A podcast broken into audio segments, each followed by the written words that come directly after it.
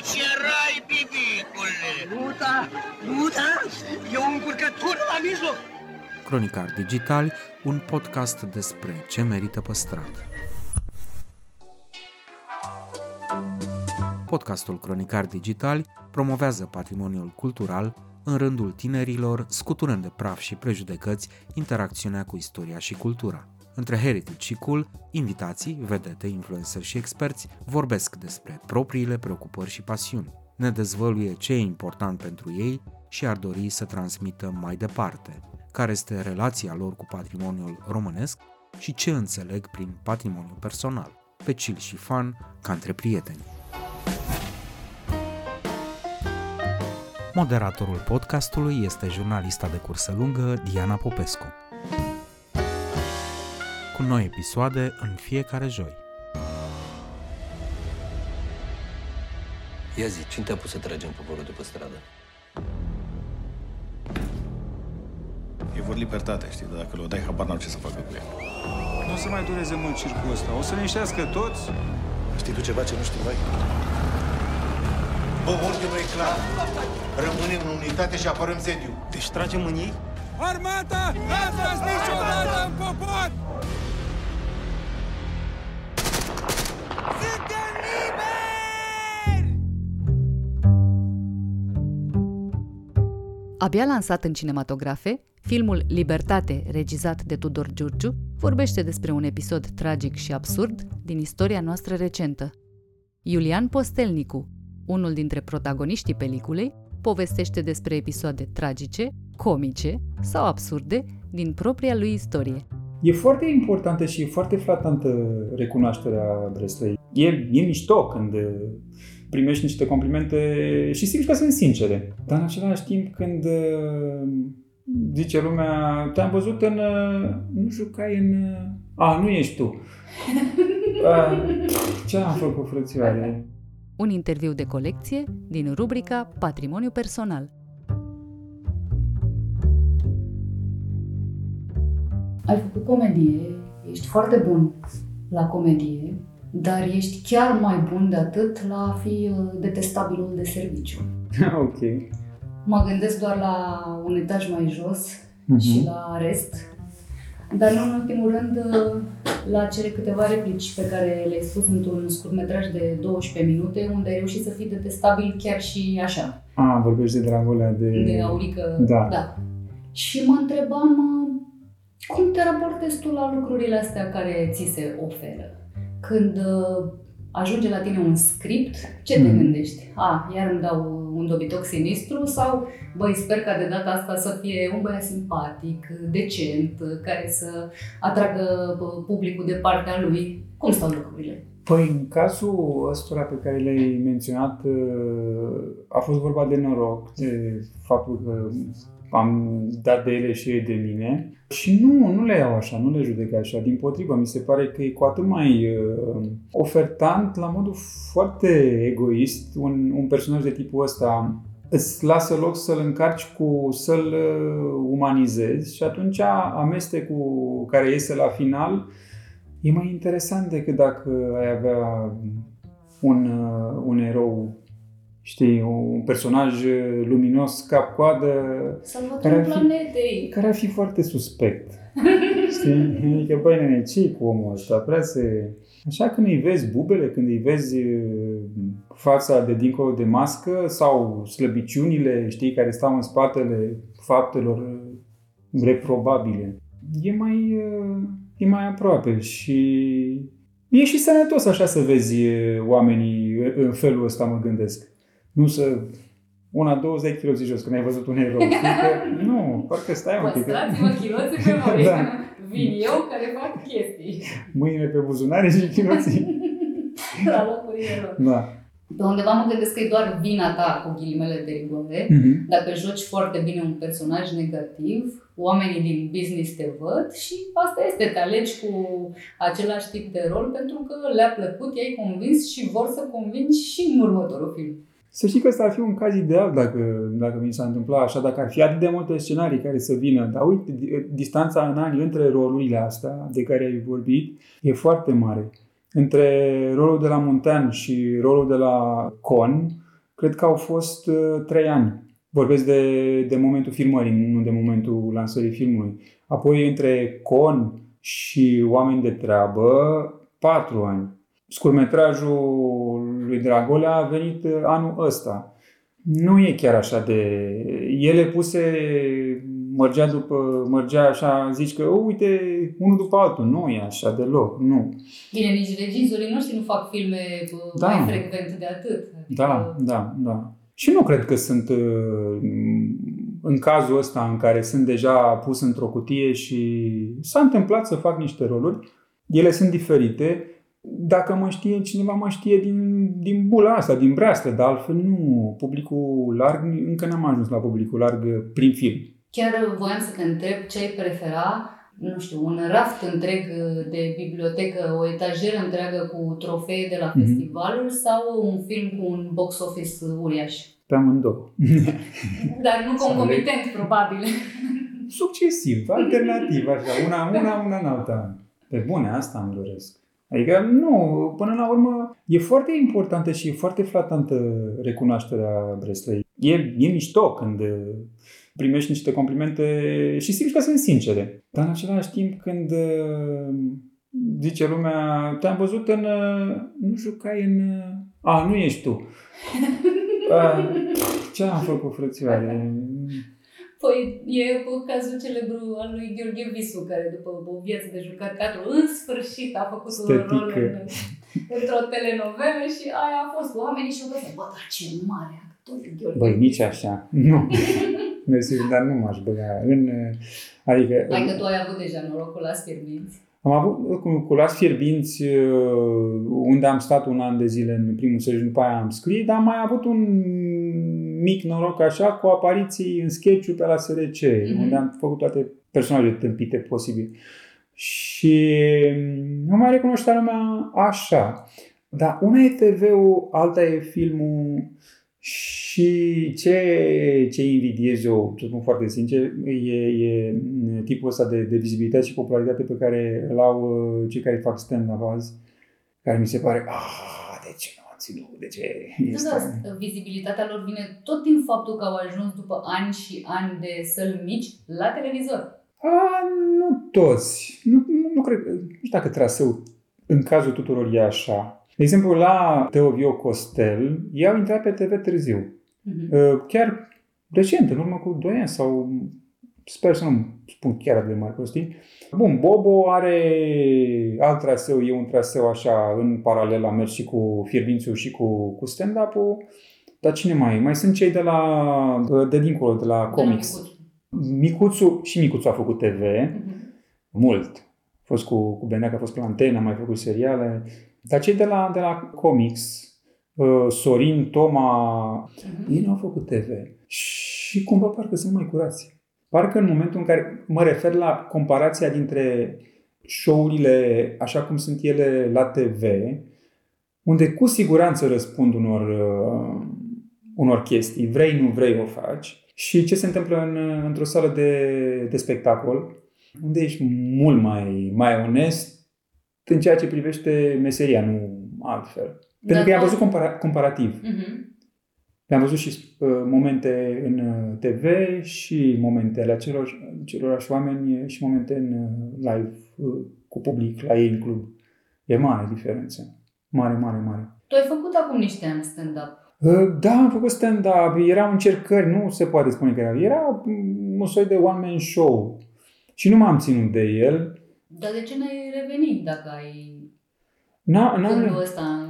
În- Da, s-au întâmplat de- întotdeauna, s-au întâmplat întotdeauna să mă ocup cu altceva, cu scris, cu alte chestii și atunci am... Se cheamă noroc totuși. Mm, ce mișto este tipul ăsta de expresie și, de, și contactul cu publicul. Băi, nu mai concurezi doar cu alt, să spunem, comedian, comic, umorist, cum vrei să-i spui, dar atât. În rest ești tu, textul tău, interpretarea ta, poți să faci ce vrei, te joci cu publicul cum vrei și e mega mișto, mega mișto. Iar exercițiul pentru actor, de exemplu, ar trebui să fie unul dintre primele.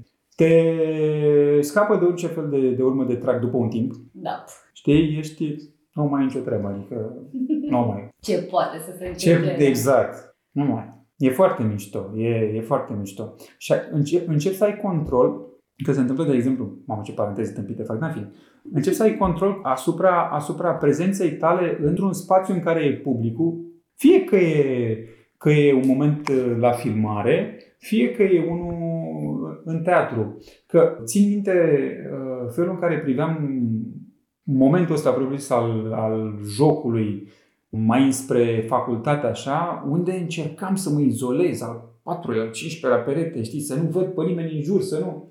Și este exact pe dos. Trebuie să fii foarte, foarte conștient. Nu le arăți că nu te uiți la ei, dar trebuie să fii foarte conștient că e cineva care te vede, care, că e camera. Să fii foarte prezent în, în, în locul ăla, în concret, nu în imaginația ta undeva, știi? Omule, tu vrei să faci teatru. Uh, mi-e dor de teatru. Mi-e dor de teatru pentru coerența, pentru, cum îi zice, unitatea asta a felului în care spui povestea. Cap-coadă. Nu ai... Azi filmăm sfârșitul. Mâine ce? Mâine ce s-a întâmplat acum trei ani da, în poveste. Exact. Și trebuie să ai... nu, e, e foarte mișto și, și teatru, dar e... Nu cred că o să, o să fac prea curând. Ți-ai dorit să joci uh, Hamlet, uh, Romeo, Ne, lucruri de felul ăsta. Să Romeo, am 44 de ani. Fii serios, s-a jucat Romeo de vârsta a treia, deci încă ești necopt pentru așa ceva. Mă lăsați. Mulțumesc frumos. Mă gândesc, da. Dacă ți-ai dorit măcar, nu știu, când erai în facultate sau nu. ai jucat în facultate nu. zona asta. Mm-mm. Ce am făcut în facultate, ce țin minte mai din Shakespeare, am făcut Iago. Bun, deci ești pe N-ai scăpare. Îmi pare rău să-ți dau tocmai eu vestea asta. Nu, no, dar am avut și roluri de... Da. Bine. De oameni mai blânzi. de oameni mai blânzi. Uite, spuneai uh, mai devreme, textul tău, interpretarea ta, da. tu ești și scenarist, un scenarist foarte bun, că nu știu cum se întâmplă, de unii au mai multe talente în timp ce alții fluieră. Dacă ar fi să-ți scrii tu un mm-hmm. rol cum ai ști că nu ți-l scrie nimeni, mm-hmm. altcineva, că nu se gândește poate la tine în felul mm-hmm. ăla. Ce fel de rol ar fi? Dacă știam, îl scriam deja. Îl caut. Îl caut. Caut să-l construiesc acum. Dar e o chestie de proiecție în viitor, de proiecte, de fapt, știi? Și caut, caut în zona asta. Caut un soi de construcție așa independentă pe care să o, să o mișc eu, să nu mai stau să aștept uh, un rol sau altul care vine la nu știu câți ani. Caut că se poate, e posibil, dovadă ce au făcut uh, mulți în zona independentă în film și și ai și online, e din ce în ce mai ieftin să produci o chestie, prieteni ai dacă e să, să lucrezi cu ei. Dacă ai lăsat loc de bună ziua la precedentul proiect? Dacă ai lăsat, da, exact, da, da, da, da. Și aș face. Am niște direcții așa unde mă duce cu personajele, nu în zona asta de negativă, așa de... Nu, aș, Hai aș să mai echilibrăm un pic situația. Aș evita, dar mă duce într-o zonă de dobitoși, de, de idioți. Știi? Îmi place foarte mult, îmi plac personajele astea. E acum o tipă care a apărut, ah, am uitat cum o cheamă pe actriță, dar uh, personajul Kank e pe BBC. Ea e de mai multă vreme. Uh, și e un uh, documentar din ăsta în care ea se întâlnește cu, nu dacă știi, formatul e așa, uh, interviu simulat, uh, în care ea e un reporter idiot care se întâlnește cu tot felul de oameni de știință, pe bune, care se pare că nu, nu știu. Nu știu cine e ea de fapt. Cine este ea de fapt. Nice. Și le pune tot felul de întrebări din astea tâmpite, dar intrarea în interviu e destul de normală, știi? O întrebase cu o tipă care era radiolog, dacă nu mă înșel ce e cu radiația, a început uh, invitata să-i vorbească, să-i spună că uh, radiologia, radiația, radiumul de la Marie Curie, că ea a inventat numele, că așa mai departe. Și asta zice, a, e cum e cu ceacrele, că... Și asta, nu cred că există așa ceva. Ba da, că cum, bunica mea scoate ceacrele la oameni și oamenii plătesc 20 de lire pentru asta. N-ai cum să le curăță, le face, le, curăță, le, da. le lustruiește. Și se duce în direcția asta. E ceva fantastic. E pe BBC. E, e foarte tare. Îmi place de mult. Mă în zona asta de...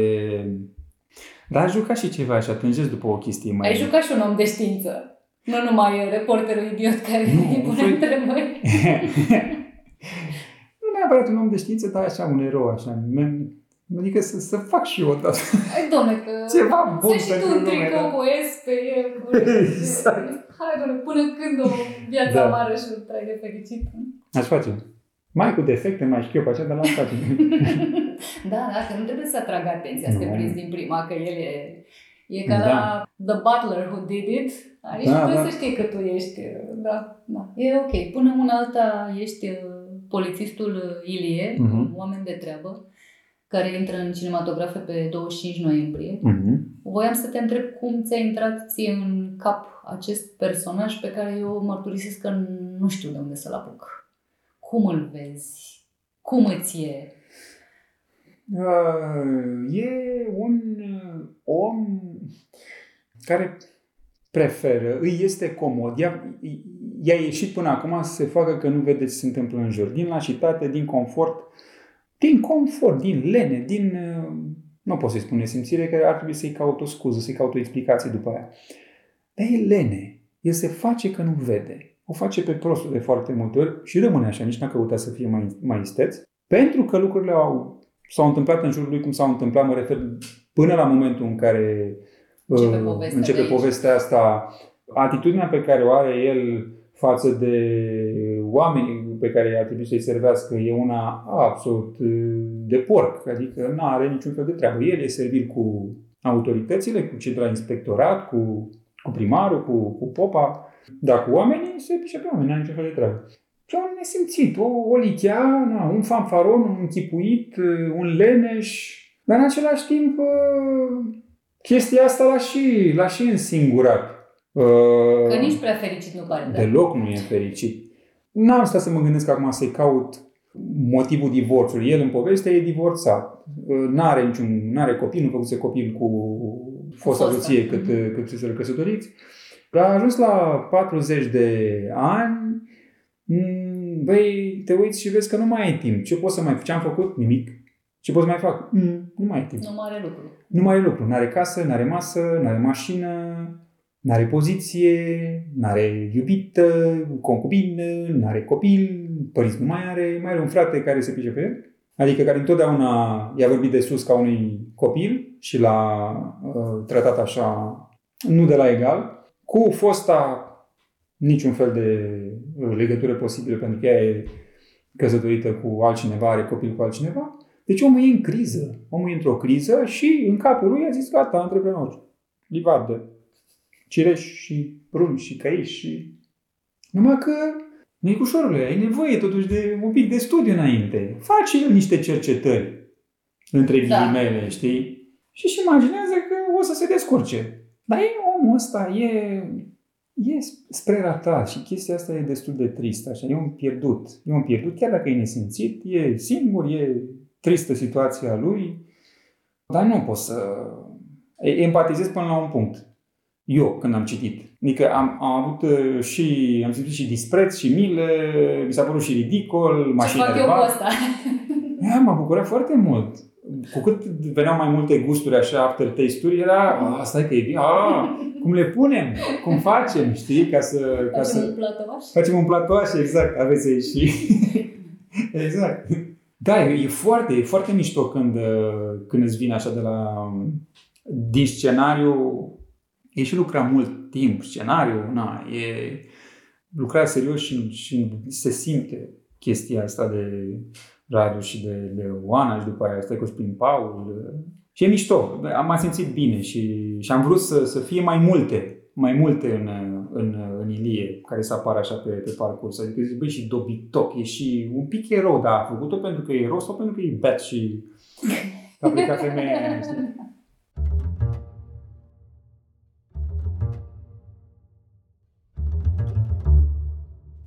Mie mi se pare că povestea asta e un soi de Ion uh, al zilelor noastre. Mm, mm.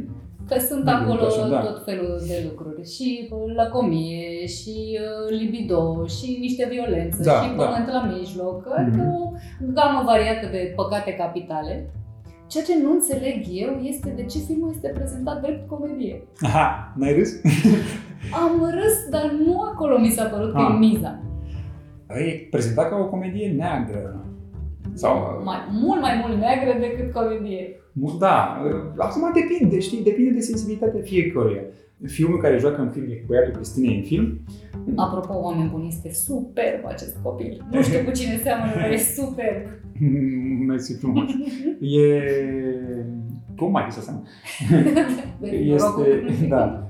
Uh, am, am tâmpit, absolut tâmpit. Am pus iară filmul, i l-am pus. Uite momentul tău aici și așa să vadă. Și a văzut și finalul. De, de fapt, începuse finalul. El știa Cam ce se petrece. Nu știa clar Aha. că îi povestisem, uite și cu tare, că era curios. Cât, uh, cât am fost la filmări și înainte, când, când repetam, era curios, am și asta e povestea și asta, și asta se întâmplă, și asta... Ah, ok. Și cum e în filme? Totul e trucaj, totul, stai... Știe, adică știe, am mai filmat chestii, chestii mărunte, nu, la, nu e, Mhm. nu e Macaulay Culkin.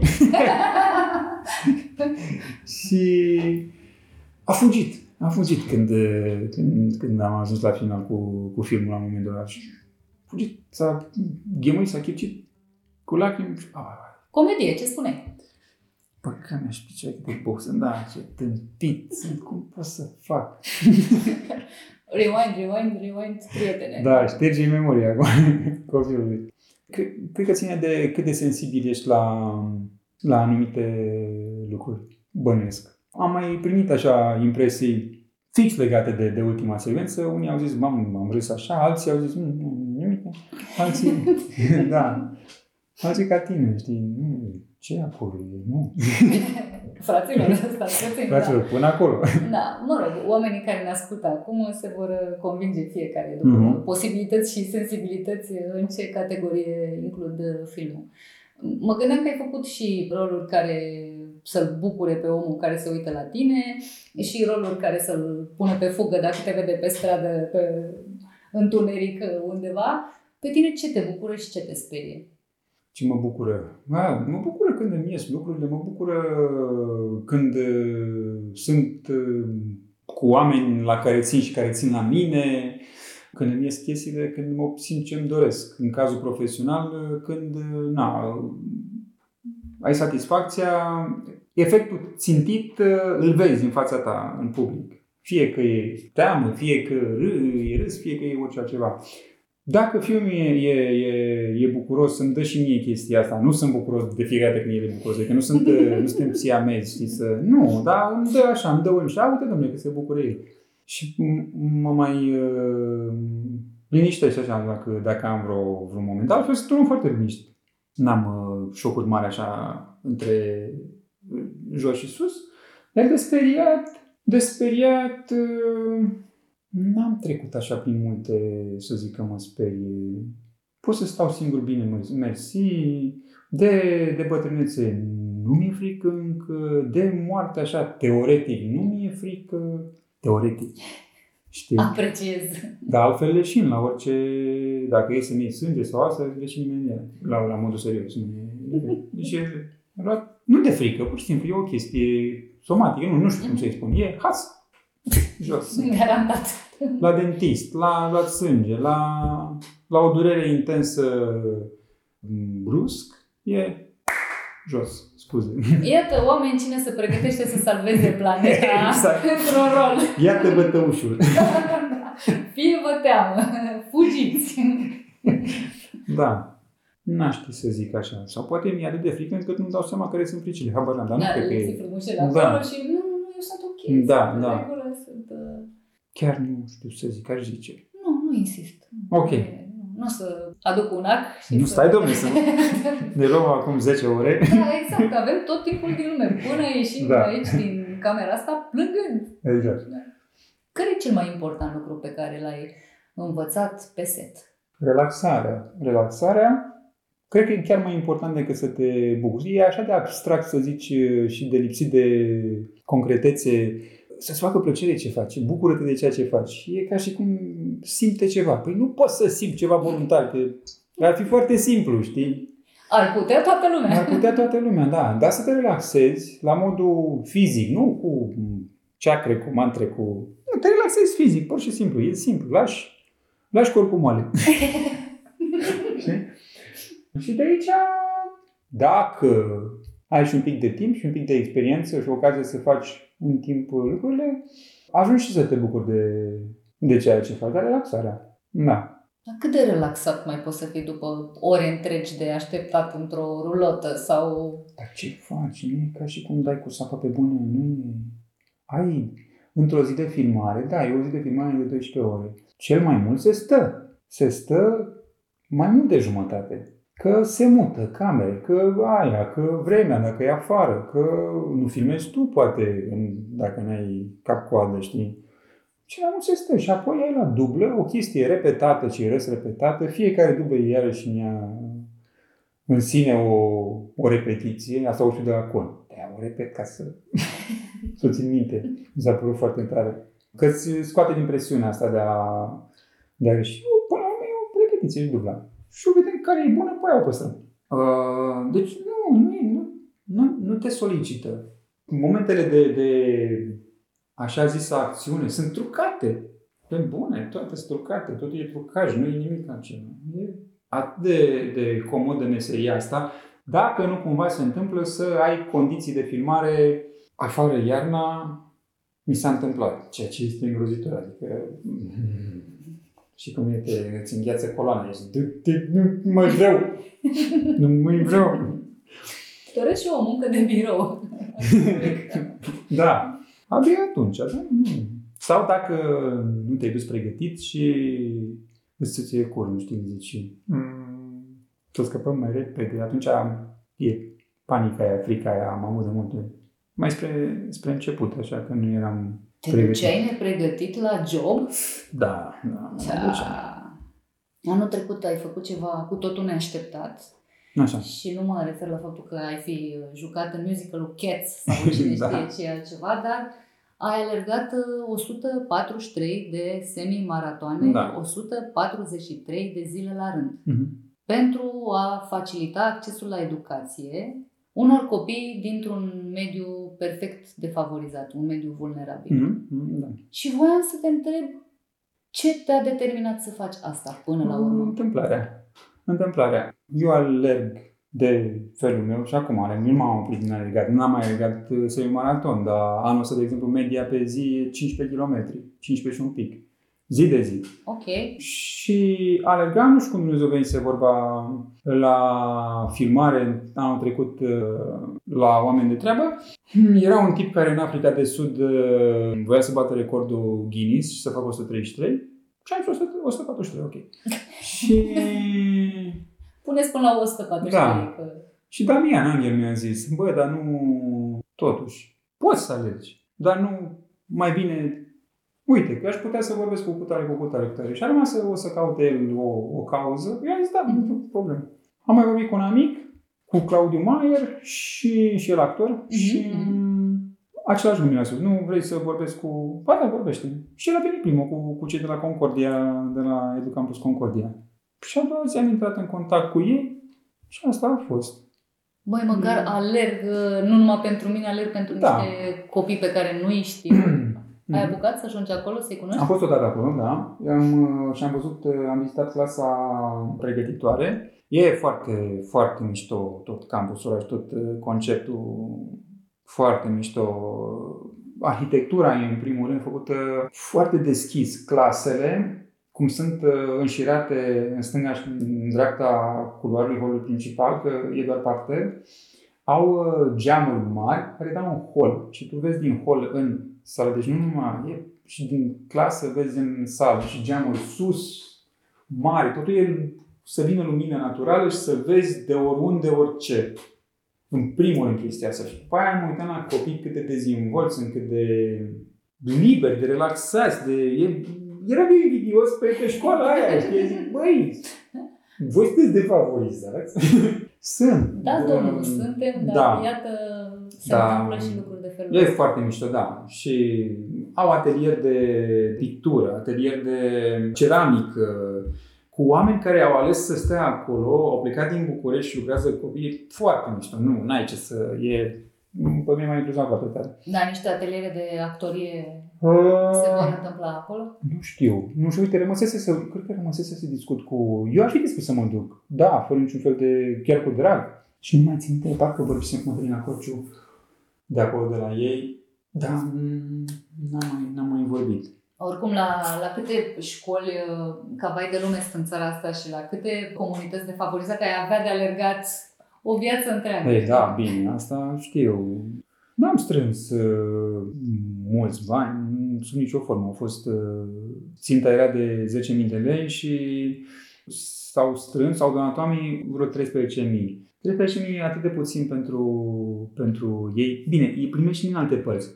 Dar mai au 2, 3, 4 oameni în plus, nu știu. Adică nu mi-e, nu mi-e rușine chestia asta. Și a fost un exercițiu de anduranță și de empatie care poate, nu știu, i-a mai dat cuiva o idee în sensul ăsta. Maybe. Dacă, da. Dar tu zici că 10.000 nu sunt mulți, dar sau 13 Pentru, cât s-au pentru, adunat. pentru școală, pentru școală nu sunt mulți, e nimic. Da. Dar și aia 13.000 Ajută, în ajută. minus ar fi fost O, da, da, da, da, da, da. mult mai nasol de atât. da.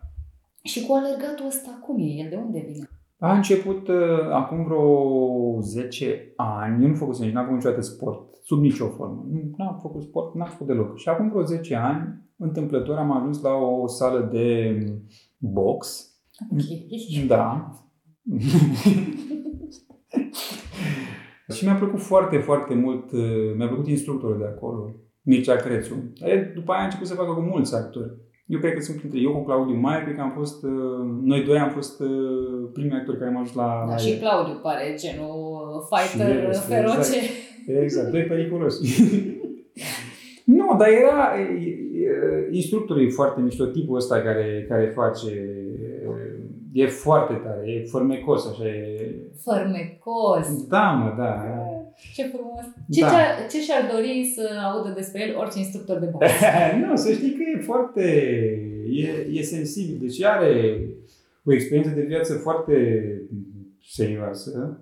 E și sufletist așa. Și mm, mi-a plăcut foarte mult. După aia, m, mutându-mă unde stau acum, distanța era prea mare, făceam mult până, până la sală, mult înapoi, stăteam mult acolo, stăteam vreo două, trei ore, cu încă o oră, cinci ore se prindă totuși, nene. nu. Și am început să alerg pe, prin zona prin care, prin care stau. Și mi-a plăcut și alergatul. Adică e atât de, nu știu, e, pentru mine e reconfortant așa. Asculți muzică, asculți un podcast, asculți o chestie, te gândești la detalii, înregistrezi. Din punct de vedere profesional, către ce alergi? Către din ce în ce mai bine, sper. Alerg uh, către roluri mai ok, alerg către vizibilitate, încerc mm, zic că nu am fost conștient de chestia asta, să-mi bag deja orbete rău.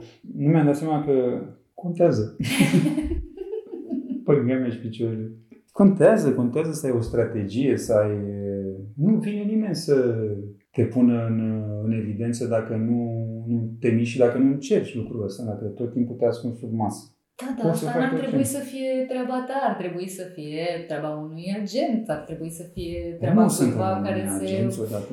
I know, tocmai de Nu asta sunt zic. agenți, na. PR-ul dacă e să fie se duce în altă zonă profitabilă, adică n-ai ce și cui să-i vinzi un actor. Dacă sunt de ăștia care au luat uh, cântăreți uh, Impresat. im- impresari sau case din asta de... Mhm. Acolo se ia la grămadă, știi, și în funcție de ce iese, e așa, nu știu dacă e același lucru pentru actori. Și e un pic altfel uh, profesia. Muzica parcă poți să scoți mai repede, e mai accesibilă cu radio, cu ascultatul decât filmul sau Depinzi și de mai puțini oameni, poate. de mai puțin oameni, da. Da, vezi, dacă nu te-ai orientat. Nu, da, nu mi-a... Da, mă fac, nu, nu, am timp. Te Bun, apuci am de stand-up și de muzică, da? da. o să fie bine. Stand-up muzical. Îți prevăd Da. o carieră fulminantă. N-am nici voce, nici umor. Da, și de ce să Exact. lași să stea chestia asta în care detalii? Deci vizibilitate și roluri uh, mișto. Mhm, vizibilitate, rolul mișto, aș. Mi-ar plăcea să prind afară, să mă duc uh, să lu- lucrez afară. Mai pentru asta trebuie să, trebuie să învăț foarte, foarte bine limba ca să nu se simtă. Altfel, cred că aș face față, n-am probleme, n-am complexe deloc. Chiar deloc. Uh, de potrivă, mi se pare că trebuie să mult prea încrezut așa. Uh, Asta ar fi trebuit să te ajute până acum.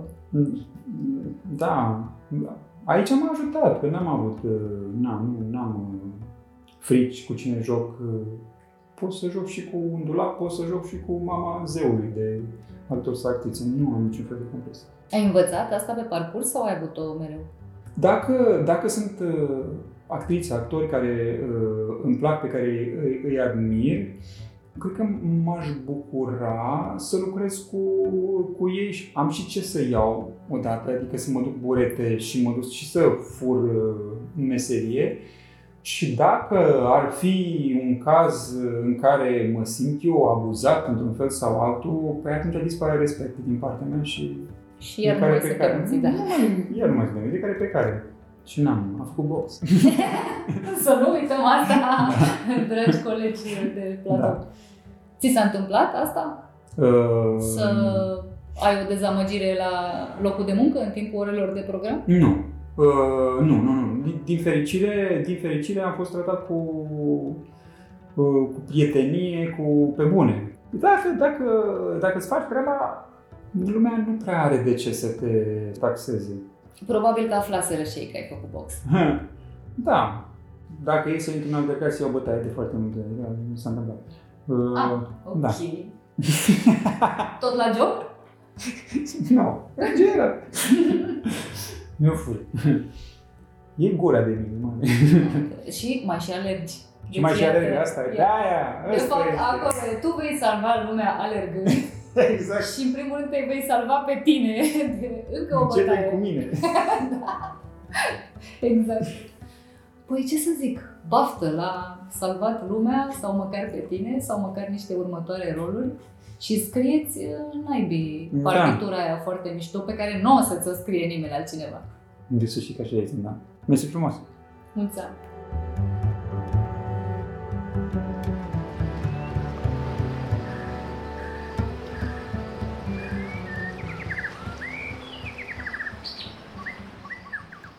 Cronicar Digitali, un podcast despre ce merită păstrat.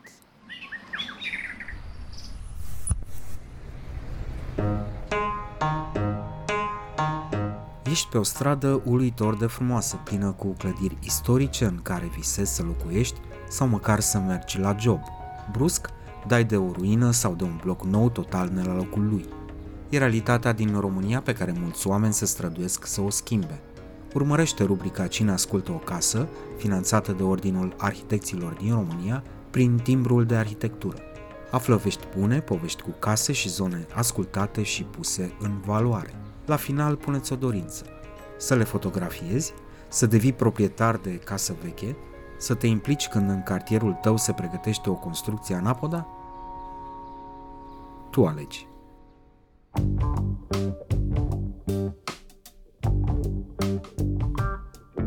Ilinca Păun Constantinescu vorbește despre un patrimoniu adesea nedreptățit, clădirile moderniste.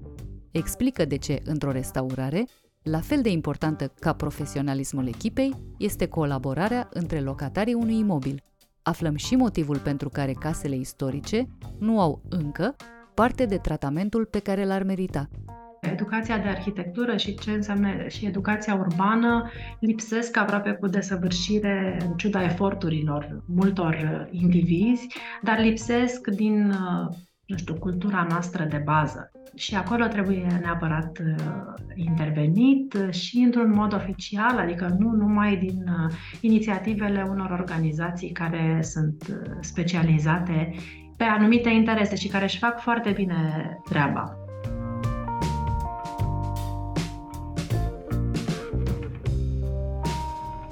Doamna arhitect, bun venit la Cronicar Digital! Bine v-am găsit! Mă gândeam că peste tot în lume sunt um, clădiri care ți iau ochii, prin uh, dimensiuni, prin uh, bogăția ornamentală, um, chiar și prin culori uneori. Și um, construcțiile moderniste nu excelează la niciunul dintre aceste capitole, având firește multe alte puncte forte. Există, așa stând lucrurile, o tendință de a subaprecia, de a nedreptăți patrimoniul uh, modernist? Cred că suntem cu toții uh, obișnuiți să asociem sintagma asta București cu Paris, care te duce mai degrabă în aprecierea imobilelor eclectice sau a celor uh, clădiri care au anumite ornamente care provin din, uh, nu știu, limbajul clasic, uh, încadramente, uh, fluturaș, amoraș și așa mai departe. Și, um, într-adevăr, eu chiar cred că această perioadă, care poate că pentru București este una dintre cele mai pline de farmec, Uh, și anume perioada uh, interbelică materializată mai ales prin clădirile moderniste, cred că este uh, minimizată ca apreciere în conștiința generală a bucureștenilor. Păi ar trebui să facem ceva în sensul ăsta, zic. Asta cu siguranță. Dacă ne uităm însă în oraș, vedem că acest patrimoniu este foarte neglijat, atât de neglijat încât aproape că el devine greu de recunoscut. Asta se întâmplă prin modificările pe care le-au adus locuitorii lor din nevoile proprii asupra imobilelor sau din starea lor de degradare, care face greu de înțeles uh, lectura lor, adică e greu de, uh, de văzut în spatele acestei degradări sau în spatele modificărilor uh, frumusețea pe care ele o au, o frumusețe discretă. Această frumusețe discretă este marca modernismului. Să nu uităm că arhitecți uh, precum Marcel Iancu sau Horia Creangă au redesenat pur și simplu fața orașului în interbelic, au, uh, au adus uh, pe harta orașului clădiri care erau foarte la modă atunci. Evident că um, s-au lovit de tradiționalismul bucureștenilor, de frica lor de nou pe alocuri, de tot felul de replici tăioase la, la vremea lor, uh, cred că am trecut de faza asta din fericire. Am avut uh, aproape 100 de ani la, la dispoziție să ne obișnuim cu ce înseamnă modernism, să apreciem uh, lucrurile pe care le-a adus noi și foarte bune în arhitectură. Da, așa este. Într-un fel e și emoționant să te gândești că ce înseamnă uh, avangardă sau modernism deja este istoric. Uh, deja îl pui la capitolul ăsta, deși în continuare uh, ideile propuse și limbajul arhitectural propus este unul care este perceput ca fiind de avangardă, în sensul că trebuie o anumită cultură, o anumită înțelegere pentru a putea să optezi pentru simplitatea gesturilor și a liniilor pe care uh, moderniștii o propuneau. Dar acum ce mi se pare mie foarte frumos uh, la București este că există anumite cazuri, de, mai ales de locuințe, care încearcă cumva să medieze, de fapt, uh, povestea asta între modernism și tradițional la nivelul țesutului urban, mă refer. În sensul că Există multe imobile, pentru că spuneați mai devreme de perioada în care arhitecții au remodelat fața orașului. Această remodelare s-a produs atunci sau se producea într-un mod destul de discret, ca un fel de croșetare, de fapt. Uh, nu a fost o remodelare brutală în care s-au demolat cartiere și s-au construit imobile moderniste. Nu. La nivelul locuințelor, aceasta s-a produs așa treptat, treptat. Anumite clădiri începeau să creeze un nou țesut urban și care de cele mai multe ori era în legătură cu casele care se aflau în jur. Bineînțeles că există și discrepanțe mari și vedem în oraș uh, imobile moderniste înalte care creează calcane, deci acele fațade oarbe laterale de care se alipesc clădiri de secol XIX, dar și asta face parte din uh, farmecul orașului tumultuos care se dezvolta în anii 20, 30, 40. Ați, uh, ați pomenit de felul în care aceste clădiri s-au uh, insinuat, ca să zic așa, în uh, anumite zone și de cât de important este să aduci ceva nou fără să-i deranjezi foarte tare pe, pe cei din jur. Ideea de, de comunitate și de inserție într-o anumită zonă a unei clădiri noi e o preocupare constantă pentru arhitecți. Um, chiar și acum, când au proiecte, li se cere de către un beneficiar um, o clădire nouă, într-o zonă istorică este un echilibru fragil și complicat de păstrat, dar care este esențial până la urmă. Sigur, poate că asta e de fapt cel mai important, relația cu vecinătatea. Acum, ce schimbare produci unui cartier în care se află niște oameni care sunt într-un anumit dialog între ei înșiși și în care clădirile comunică într-un fel. Adică tot timpul trebuie să conștientizăm că orice intervenție nouă produce o schimbare pe care trebuie să o, să o cântărim într-un mod ponderat. Vorbim despre vecinătăți și despre vecini. Vecinii sunt uh, indispensabili, dar sunt de foarte multe ori o provocare pentru mulți dintre noi. Aș vrea să vorbim despre un exemplu concret despre restaurarea unui imobil, uh, o restaurare din portofoliul dumneavoastră, imobilul din uh, piața Sfântul Ștefan numărul 1. Și uh, din câte știu, această restaurare a pornit de la solicitarea unui locatar de la Damiana Oțoiu, uh, beneficiara care a inițiat de fapt acest, acest proiect și care s-a luptat foarte mult pentru el uh, și care dorea de la bun început ceva care nu era doar pentru ea, ci era de fapt pentru pentru întregul cartier. Deși uh, solicitarea ei venise pentru propriul apartament pe care îl deținea, deci este vorba în primul rând despre un imobil modernist uh, cu puține apartamente. În cazul ei erau cinci apartamente în total.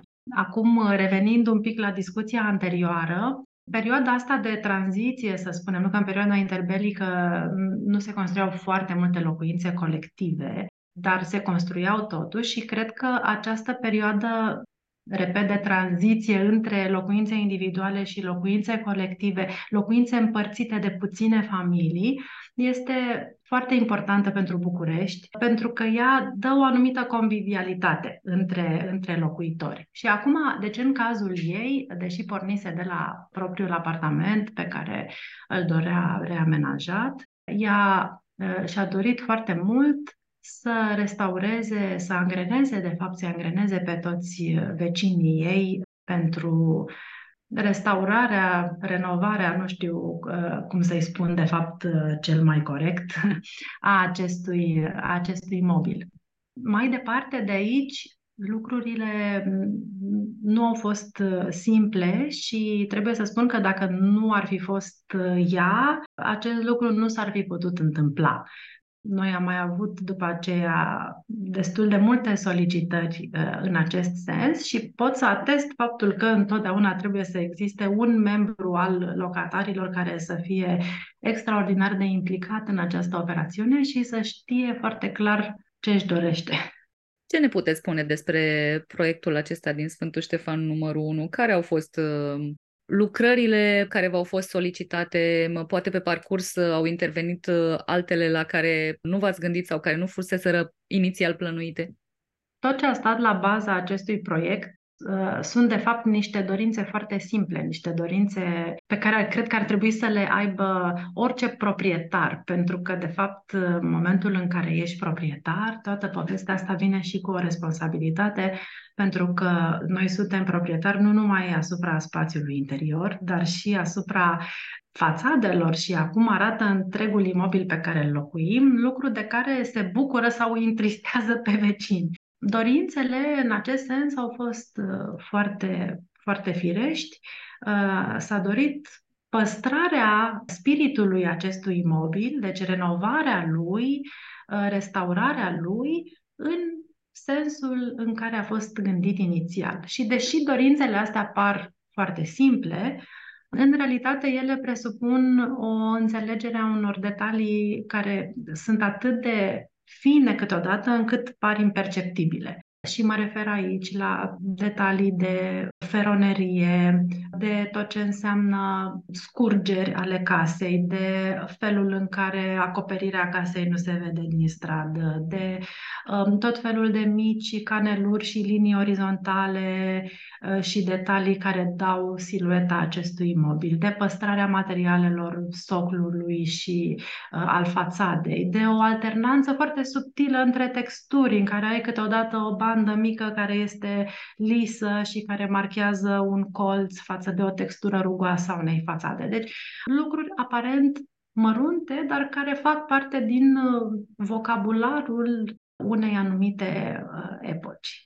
Ați fost în situația de a renunța la un anumit proiect pentru că, iată, nu s-a obținut unanimitate printre locatarii unui imobil? Chiar de, de prea multe ori, din păcate. De prea multe ori. Și um, câteodată a fost după eforturile uh, repetate ale unuia dintre locuitori care s-a străduit foarte mult timp să îi convingă pe, pe colocatar, Acum, bineînțeles că, în primul rând, e o chestiune de costuri sau pare o chestiune de costuri.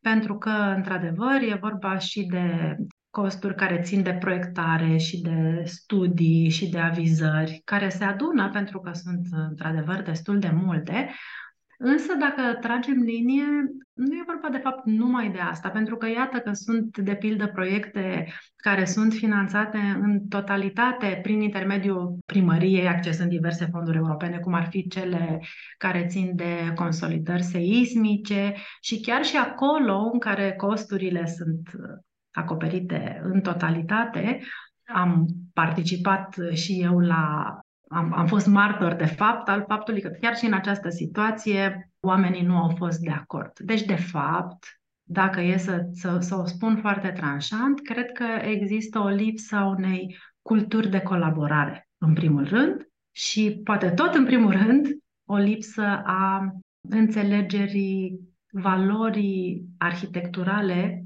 și a mândriei arhitecturale pe care noi, ca proprietari sau ca simpli locuitori, Uh, avem datoria să, să le protejăm, să le conservăm, să le susținem. Deci, așa cum uh, ții să-ți faci curățenie și ordine în casă sau să-ți împrospătezi lucrurile din când în când, cred că toți avem datoria să ne întreținem casele și să avem grijă de ele și să fim mândri de ele.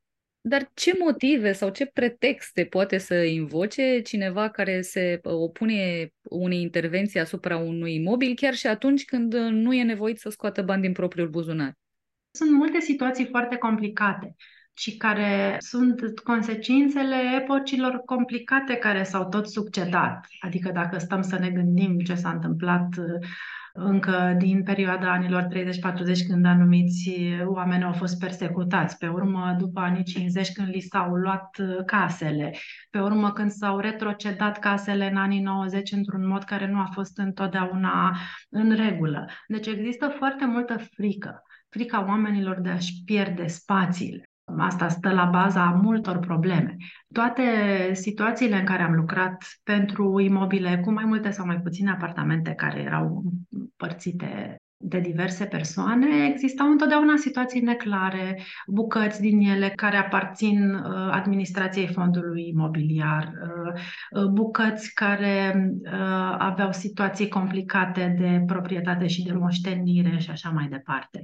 Și pentru că ca să poți să inițiezi un astfel de proiect și să poți să-l conduci, trebuie ca toți proprietarii să fie de acord, deci este suficient ca unul dintre ei sau un moștenitor să nu fie de acord și să blocheze procesul, este firesc că uh, lucrurile se pot, uh, se pot bloca. Vorbim de colaborare, vorbim de bună vecinătate. Până la urmă, așa cum spune cineva, noi nu locuim uh, o casă doar pe interior, e, e spațiul nostru și în, uh, în jur. E, e esențial să poți discuta cu vecinii tăi, cu apropiații tăi care nu sunt din familie, sunt apropiați din, uh, din punct de vedere cadastral, ca să spun așa, și să înțelegi că, ok, tu ai o frică sau un motiv sau niște rețineri, dar din pricina ta o clădire are de suferit confortul ăsta imediat pe care tu îl ai uh, nefăcând nimic, uh, ne supunându-te niciunui proces uh, de restaurare, nepermițând, nu știu, unei echipe să-ți intre în casă și să facă niște măsurători,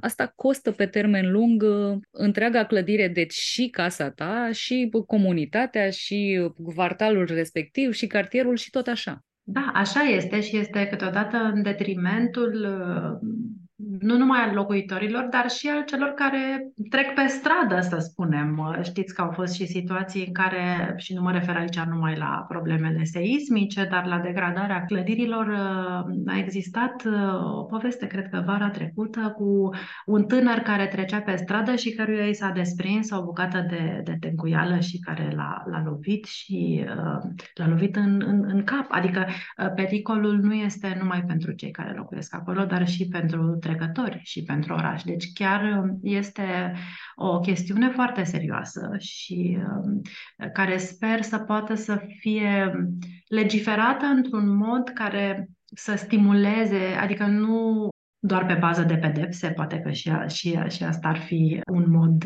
de a grăbi lucrurile, dar în același timp trebuie să poată să, să dea niște facilități persoanelor care, care se apucă de așa ceva. De pildă, să iasă mai repede autorizațiile, să plătești mai puțin anumite lucruri sau uh, să ai posibilitatea să plătești în rate sau uh, na, diverse idei care să te încurajeze să te înscrii de bună voie chiar pentru asemenea demersuri care țin de uh, consolidarea și reabilitarea clădirilor. Și apropo de ce spuneați mai devreme, dacă uh, a sosit momentul, dacă este cumva o tendință să apreciem patrimoniul modernist, din păcate nu l-aș numi chiar o tendință, pentru că asta ar însemna mult mai mult decât ce se întâmplă acum, dar iată că chiar uh, săptămânile trecute, o colegă, prietenă, arhitect, uh, Dorote Hasnaci, care este pasionată de patrimoniu modernist, făcea tururi pentru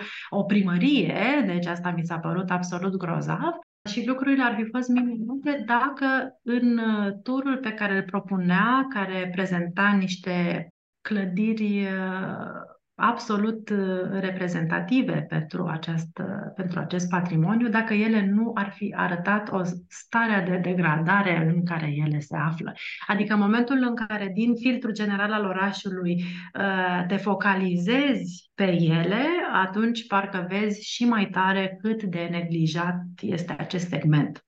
Ați pomenit mai devreme de primărie și de accidentul nefericit uh, care s-a petrecut de curând. Pare că acest uh, atenție cade tencuiala a devenit uh, sloganul Bucureștiului, adică e un, e un brand de oraș, din păcate. A, a trecut de această etapă în care, da, vedeai una, două, zece, 30 de plăcuțe de felul ăsta, este împânzit orașul, sunt sute, poate chiar mii.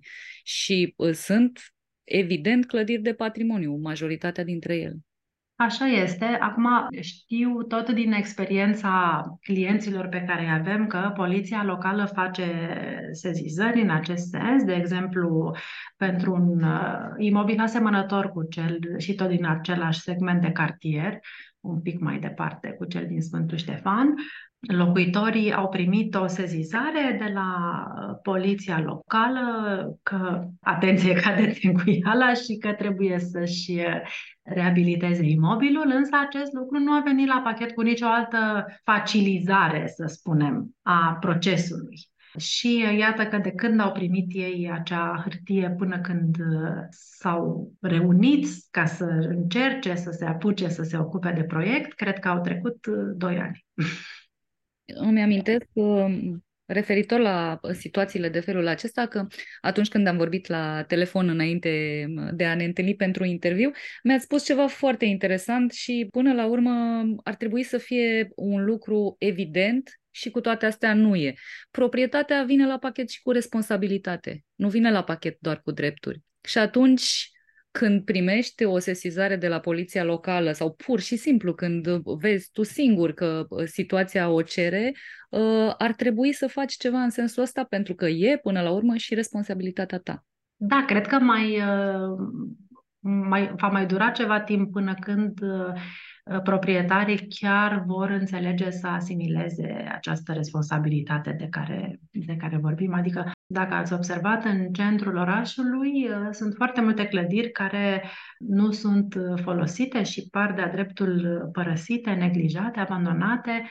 Cred că proprietarii trebuie să fie sprijiniți și în același timp să fie stimulați și poate chiar obligați să întrețină aceste spații. Și dacă nu o pot face, atunci trebuie să poți să spui niște probleme. De ce nu pot să întrețin acest spațiu?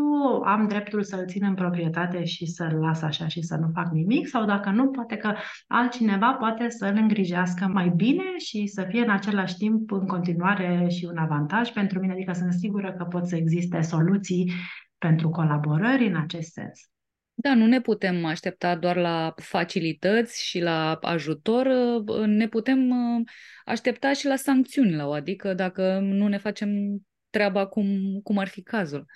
Da, dar asta sper că, mai ales în ceea ce privește protejarea patrimoniului, cred că aceste directive trebuie să fie date într-un sens pozitiv nu neapărat într-un sens punitiv, deci în sensul de a încuraja și mai ales de a încuraja um, colaborarea cu specialiștii, cu cei care știu cum să facă să pună în valoare aceste spații. Pentru că totul vine la pachet, adică în momentul în care uh, o clădire este corect restaurată și ea reprezintă bine epoca în care uh, a fost construită și proiectată, atunci ea automat atrage mai departe și investitorii și mm, contribuie foarte mult la uh, schimbarea imaginii acelui loc și a percepției asupra lui. Contribuie la bunăstarea locuitorilor, adică toate lucrurile astea sunt în lanț.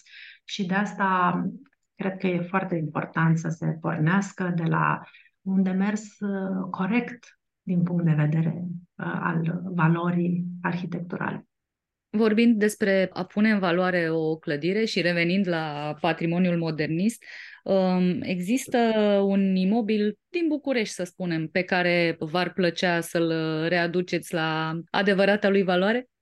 Sunt foarte multe imobile care, din păcate, nu nu sunt activate, care sunt ca niște cutii abandonate, însă trebuie să recunosc că uh, nouă în, în biroul nostru ne place foarte mult să lucrăm cu țesutul minor al orașului și credem foarte mult în această rețea de locuințe de mică dimensiune care împreună pot să dea un exemplu foarte bun și să, și să ducă mai departe la reabilitarea întregilor cartiere. Nu m-aș arunca în, în a discuta despre proiecte mari sau cunoscute, ci deocamdată aduc în discuție uh, forța fiecăruia, forța individuală a acestui uh, patrimoniu minor. Deci locuințe individuale sau plurifamiliale de mici dimensiuni la care mi-ar plăcea să lucrăm în continuare. Merită patrimoniul uh, modernist uh, un viitor mai bun? Și cum Sigur. l-am putea obține? El, în primul rând, um, apropo de lista monumentelor, sunt destul de puține clădiri din acea perioadă care sunt uh, listate, care sunt, care se află pe, pe lista monumentelor istorice, deci ele nici nu au fost protejate în, în primă instanță, ca să nu mai vorbim de patrimoniul uh, socialism modernist, deci, sau mă rog, tot ce se întâmplă după anii 50, acolo sunt și mai puține exemple, dar cred că se va corecta acest lucru. Și, în al doilea rând, uh, prin educație, educația de arhitectură și ce înseamnă și educația urbană lipsesc aproape cu desăvârșire, în ciuda eforturilor multor indivizi, dar lipsesc din, nu știu, cultura noastră de bază. Și acolo trebuie neapărat uh, intervenit și într-un mod oficial, adică nu numai din uh, inițiativele unor organizații care sunt uh, specializate pe anumite interese și care își fac foarte bine treaba. Poate n-ar fi o idee rea să se introducă niște cursuri măcar facultative la școala de educație arhitecturală și urbană.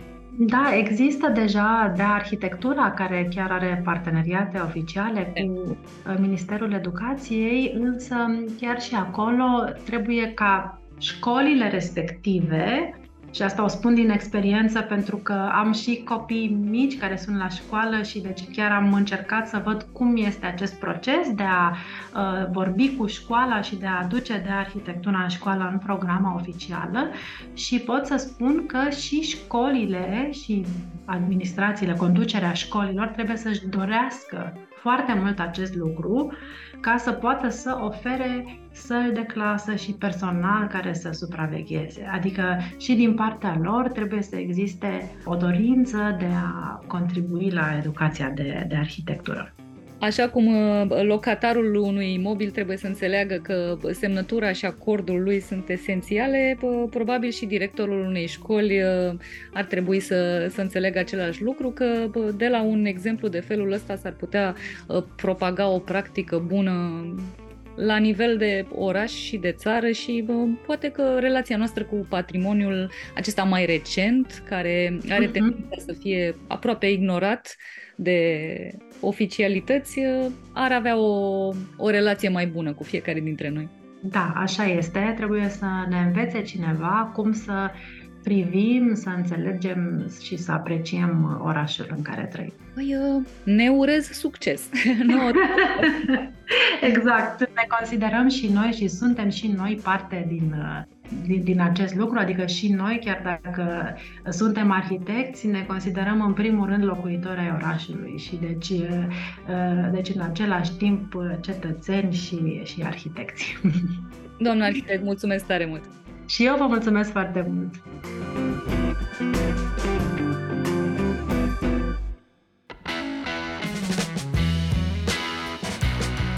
Cronicar Digital, un podcast despre ce merită păstrat.